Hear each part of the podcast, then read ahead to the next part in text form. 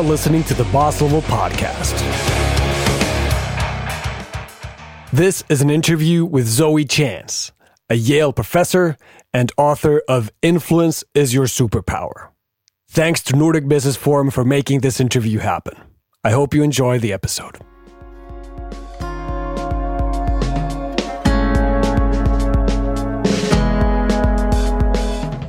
This episode is sponsored by Vincit. What the duck is Vincit? Vincit is what happens when you put together the forerunners in modern software development, SAP consultancy, and strategic design. Vincit creates digital products and services for people and the planet and helps brands, manufacturers, and retailers to level up their game with digital commerce. Join the ride at vincit.com in creating better Mondays for us all.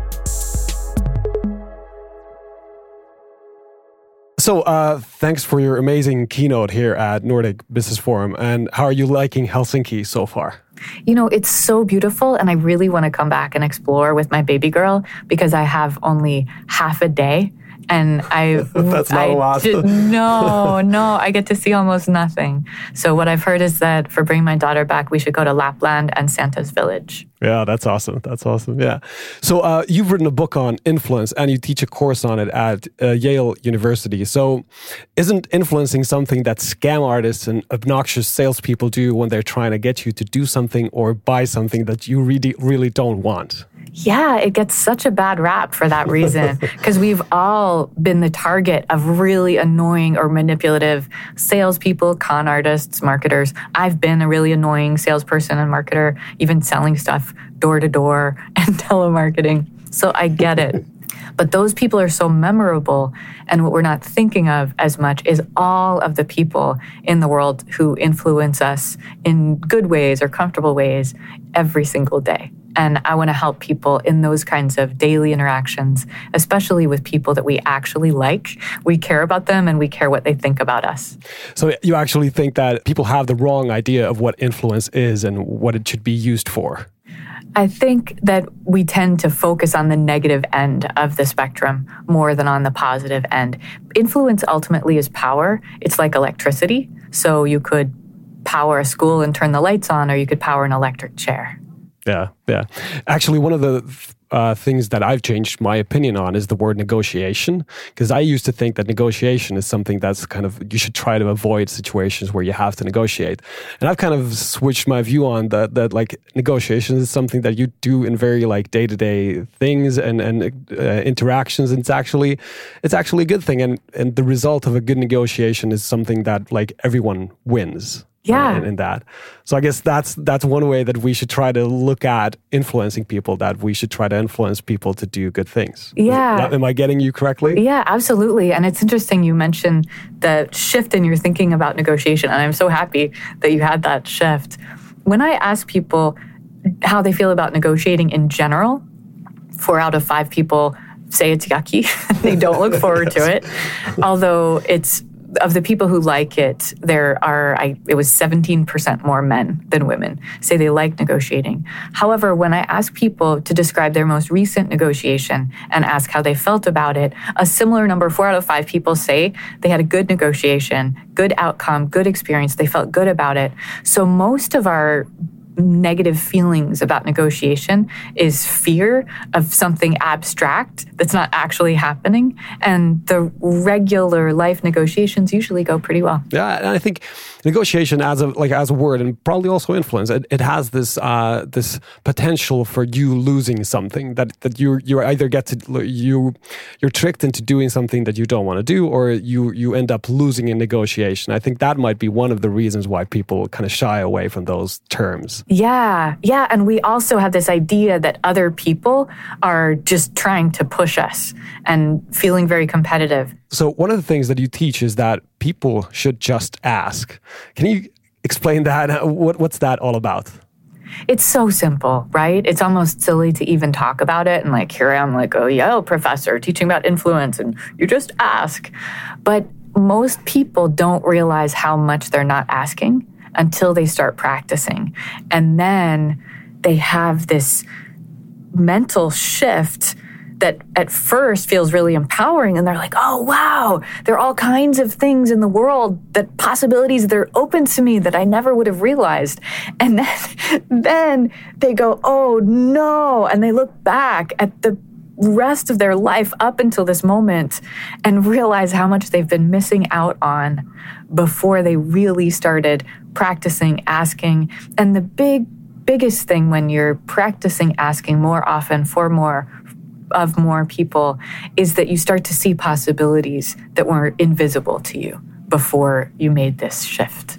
So essentially, what you're like you said that is super simple. So what you're saying is that people, when they want something or they think that something should be like would be useful for them, you should just try to ask if you can have it or if you can get to do it and so on. And that's the simple idea. And you think that people are just too afraid to ask that very simple question. Yes, and what research finds is that a big reason that we're not asking as much, as often, as many people as we could is that we're bad at perspective taking, where we're focused on how difficult would it be for that other person to say yes. But when someone is asking us, what we feel is how difficult it is to say no. These same many, many experiments find people are two or three times more likely to say yes than we anticipate that they would be. And other research in this domain that I find really cool is on what they call an asking gap. And they find this 12% asking gap where people like you 12% more than you realize. And this is one reason that you're more likely to get what you want when you ask than you think you would be. 12% asking yes. gap. I'll have Very to precise. That. yeah, that's awesome. Yeah, sounds really good. Uh, and how, how about another like useful thing that I found when I was looking up your work and and, uh, and going through the things that, that you've been working on is like you have the magic question. Can you talk a little about like what's the magic question and how do you use the magic question?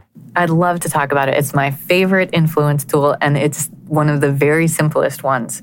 It is simply the question, what would it take? But it requires a little bit of uh, fleshing out in a concrete situation because it's like, oh, okay, whatever. Here's an example.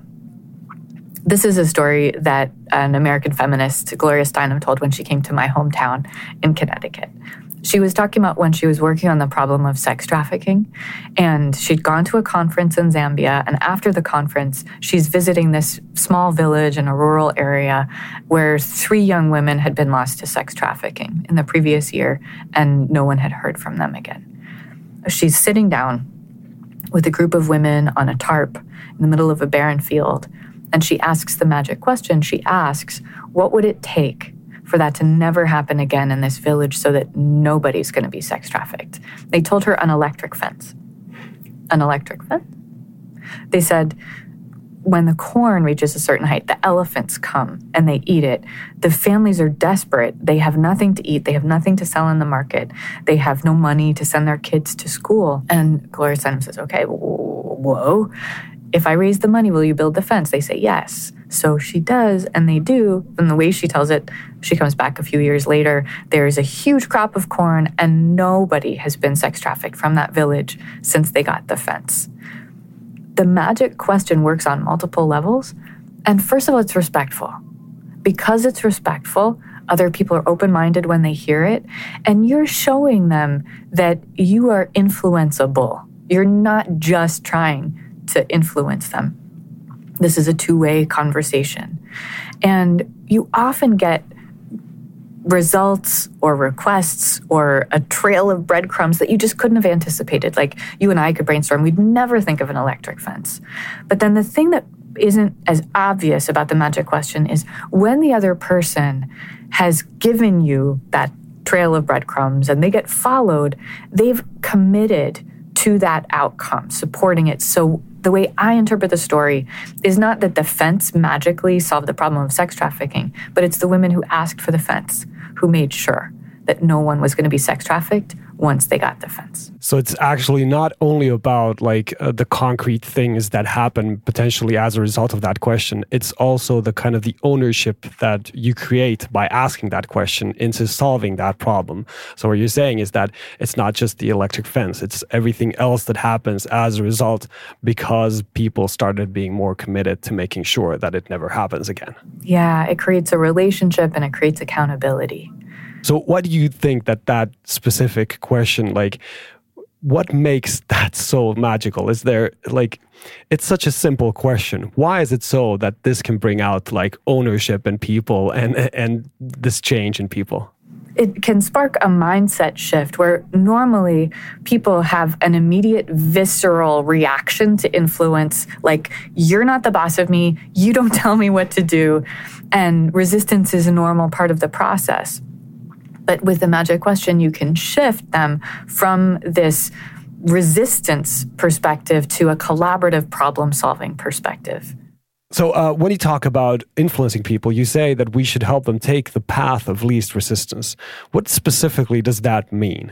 The path of least resistance is just a way of saying people are so much lazier than you could possibly imagine, and they ignore almost every influence attempt. So, whatever it is you're trying to influence them to do, first of all, they're probably not even paying attention because they're always focused on something else. And when I say people are lazy, uh, I'm not saying that they don't work hard. They do, but they are very, very reluctant to shift paths to do whatever the thing is that you wanted them to do because they're already busy with other stuff. They're already distracted.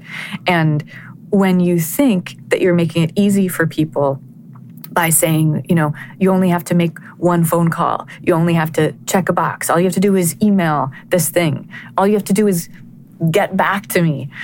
The majority of people in the majority of situations will do nothing. And so you need to make it as easy as possible and require as little from them as possible. And if we're talking about running a team and employees and all of that, I get it. People need to do actual work. But what also matters is how easy it feels so even at work, the more we can strip out bureaucracy, the more productive people will be. My Are favorite topic. That? Yeah, okay. one of my favorite topics is exactly like bureaucracy is one of these things that creates unnecessary overhead, which makes it harder for you to get things done. And it's like it's a simple thing that if you simply reduce that, like the amount of that bureaucracy, people will get things done easier. Yes. It's super simple. and they will be happy and they will even put in extra effort if we're thinking about this in the context of organizations and, and, and managing teams or, or companies, what can we do to make changes easier? You can ask them. You can ask the magic question, right? What would it take for this to be easy, what parts of your job are really hard and annoying. Yeah. And they will just tell you. I love that because this is like, it is so simple. But once again, it's something that we don't often do. It's just like we assume and we think that like this is probably something that they need, but we could just ask them. Yeah. and, and it'll probably give us some insights that we wouldn't get to like by just like us making assumptions on what they what the people need so um so I'm going to push back on your ideas a little next. So, so what if I would argue that no one should study how to influence people? So, for example, Linus Torvalds, who created the Linux operating system, has a lot of influence because he's Uh, because of his expertise and his skill. And I am guessing that he has never studied how to influence people. And and what if I said that people shouldn't spend time improving their skills of influence or persuasion, and instead they should just focus on their expertise and domain knowledge? I love this question, and I love that you want to push back because it's fun. And I'm happy for people to become experts, but it breaks my heart to see how little success they have when they have a mountain of expertise and talent and they work incredibly hard, but they didn't develop the influence skills that they needed to have people get to know about their work. So we know about the Linux operating system, but how many other geniuses are there whose work we've never heard of because they didn't know how to have us find out about them. Just asking is a very simple example. is people who already have more power and more privilege feel more comfortable exercising power, advocating for themselves, asking for things. And so it's not random who gets to have more attention or more resources or more connections. It's people who are advocating for themselves, and power ends up circulating in a loop where it doesn't get distributed in any sort of democratic way. So, this is one of my goals in teaching influence. So basically, what you're saying is that this is not an either or question. You can build your expertise and your skills in, in whatever domain you're working in, but you can still try to improve your skills and influence. And what like would one way of putting this be that like uh, using influence and your skills of persuasion are a way for you to leverage whatever your skills are and your expertise is that's a great frame yeah it's perfect and and to put it in another very simple concrete term is that people's judgments of each other fall into two domains, and it's about someone's warmth and someone's competence. And we're talking about competence, right, as the expertise. However, the warmth judgments happen quicker, they're more powerful, and they're stickier. And we end up persuading ourselves to work or not work with people we like or don't like. And if we don't like somebody, it doesn't matter how much expertise they have. If we like them, we're willing to make a lot of excuses for them to try to have it work out.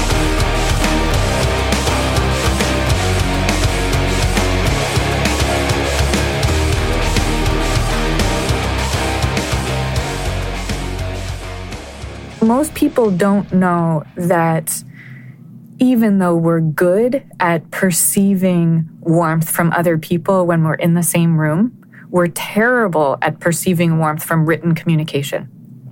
And we end up, when we're reading somebody's emails or texts or whatever, we don't just strip out the emotion. It's not that it's neutral, but we read a lot of aggression that wasn't intended, and we don't read a lot of the warmth that was intended. So it's very helpful when you're writing to be conscious of expressing warmth in a way that you don't have to so much interpersonally the other person smiles, it's easy to smile. And yes, we can do more of that interpersonally too, but focus on warmth when we're writing. And another super, super, super simple thing is just focus on learning people's names and using people's names. And I haven't been using your name because I know I'm going to mispronounce it. Can you teach me to pronounce it? Sami. Sami. Yes. Sami. Okay. yeah, but I actually I, I love that like the, the the idea that you should try to express warmth when you when you write it because like yeah, it's really easy for you to like read into people's emails that they're being aggressive here when they're actually not being aggressive. And like you said, just like if it's only written down, and especially if it's someone you don't know and you don't kind of, you yeah. can't put it into like the context of that person because you don't know them yet. Yeah, it's really hard to, yeah, to misunderstand. And, and even if you do know them, it's easy to take it personally. Actually, one uh, really interesting thing that you talked about uh, in your talk here at Nordic Business Forum was uh, using the customer effort score, which was actually a completely new concept to me. The customer effort score, instead of the net promoter score, you could use that to assess how your business is doing. So, what's the customer effort score and why is it useful? It's so funny to me that this is a marketing metric developed by marketing research professionals, but I think they weren't great at marketing it because most people haven't heard yes. of the customer effort score. It's super simple, and it's basically the question how much effort did it take for you to do whatever it was that a customer was trying to do? And when you ask people how much effort it took, that is almost the only need only question you need to ask to predict whether they're going to repurchase, whether they're going to complain. And when you think about it, whether they're going to repurchase or complain should really have to do with the outcome. But in fact, it has to do with the process. And a key thing about the customer effort score is that it's measuring perceived effort, which is even more important for predicting behavior than actual effort. And when you think about, for example, you call customer service and they put you on hold, and it feels really difficult and annoying to be on hold, but all that you have to do is literally nothing and you can go about your life. There's nothing that's really effortful about it. It just feels effortful and you start to build up hatred And I remember uh, reading this somewhere that like when the call is actually answered, and then they start like telling you how like they've spent 30 minutes on the queue, and then the people uh, answering the phone can often see that they were actually in queue for four minutes. Oh, but, but it feels like 30. It feels like 30. Oh, that makes sense, yeah. but I hadn't heard that. That's yeah. funny. Yeah, and it's it's I guess it's just the fact that like you kind of you can't get into this mode of like I'm just passively waiting. You're like actively waiting for the other person to pick up. Yeah, yeah waiting and hating yeah. yeah. What's the one thing that people should start doing to have more influence on others?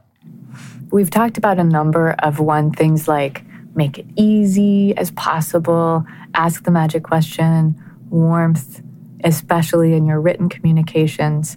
And if I had to choose one more, it's the jargony term is reinforcing autonomy, but what you're doing is you're just taking off the pressure what you do when you take off the pressure is just say something like, hey, Sami, like, I know you might be really busy, but in case you have time. Or I say, um, I don't know if this is your cup of tea, but I've got this idea. Or I say, um, listen, please don't say yes unless you really want to do this. There are all kinds of ways of me just letting you know this is your choice. It's not my choice. And I can do that, let's say, even if I were the boss of you, I would say, could say something like, here's the situation, here's what I would like to see happen, but I can't control you, and it's up to you if you're willing to do that or if you want to do that. This reminds me of like uh, coaching methods that actually some of the coaching methods that uh, teach that like when you go into a topic that you haven't discussed before you always ask for permission before that. You ask like is it okay if we talk about this? Yeah. and it's also the same principle or the same idea that you give autonomy that the other person could also say that i don't want to talk about this and then you're okay fine. But if they say that yeah it's okay to talk about this then you've given them autonomy to start talking about them that it was actually their decision also. Yeah and it's not just that they have said that it's okay, but in saying that, they will give you as much of their attention and open mindedness as possible once they say yes. Yeah. How about like an exercise? What's an exercise that you would recommend for people uh, who would like to be better at persuasion? We were talking about written and spoken communication, and this one is easier to do in written communication. And it's doing an email audit to look for diminishers. And what diminishers are, are ways of making yourself small so that you don't appear arrogant or aggressive or too powerful to the other person. It's, in essence, it's a submission sort of posture. There's nothing wrong with this idea of letting other people know that you're not a threat, except that usually they already know that you're not a threat. And we think that people will like us better for doing this, but they don't. It's just hard to pay attention to. And diminishers are usually preambles of types like, I could be wrong, but um, I, I was just wondering, uh, I hope that I'm not annoying you, but. And when we give these preambles, other people's attention just tunes out and it's they're less interested in what we have to say. Then so instead of introducing your great ideas like this, you could introduce your great idea with something more direct and fun, like, hey, I've got a crazy idea.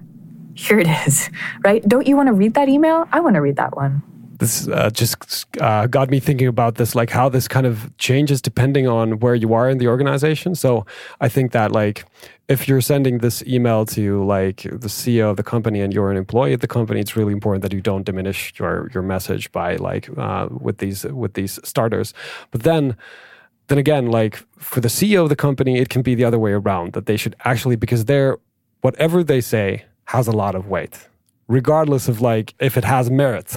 like when you say something as a CEO, it's always like people read so much into it and think that it is something big because the CEO said it.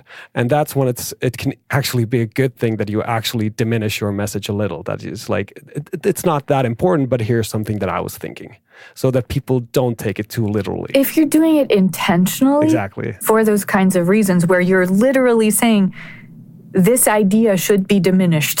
yeah, exactly. Right? Then yeah. absolutely, I agree with you. uh, closing off, what's a book that you would recommend? Well, of course, listeners, if you've been interested in this conversation, you'll be interested in my book, which Of is course. called "Influence Is Your Superpower," and um, I'm donating half the profits for to organizations fighting the climate crisis. Yeah, that was lots awesome, more yeah. stuff like this. But um, one of the books that I've read this year that I loved, and I just think Sami, for some reason, that you'll particularly like this one, is a book called "The Art of Insubordination." It's very cool. It's a great book on communicating with people who disagree with you and advocating for ideas individually and collectively when other people don't easily get on board. I have to say it. At least the title, I love it. Thanks a lot for your time, Zoe. It was awesome to meet you. Thank you. Great to meet you, Sami. Thanks for listening. Have a great week.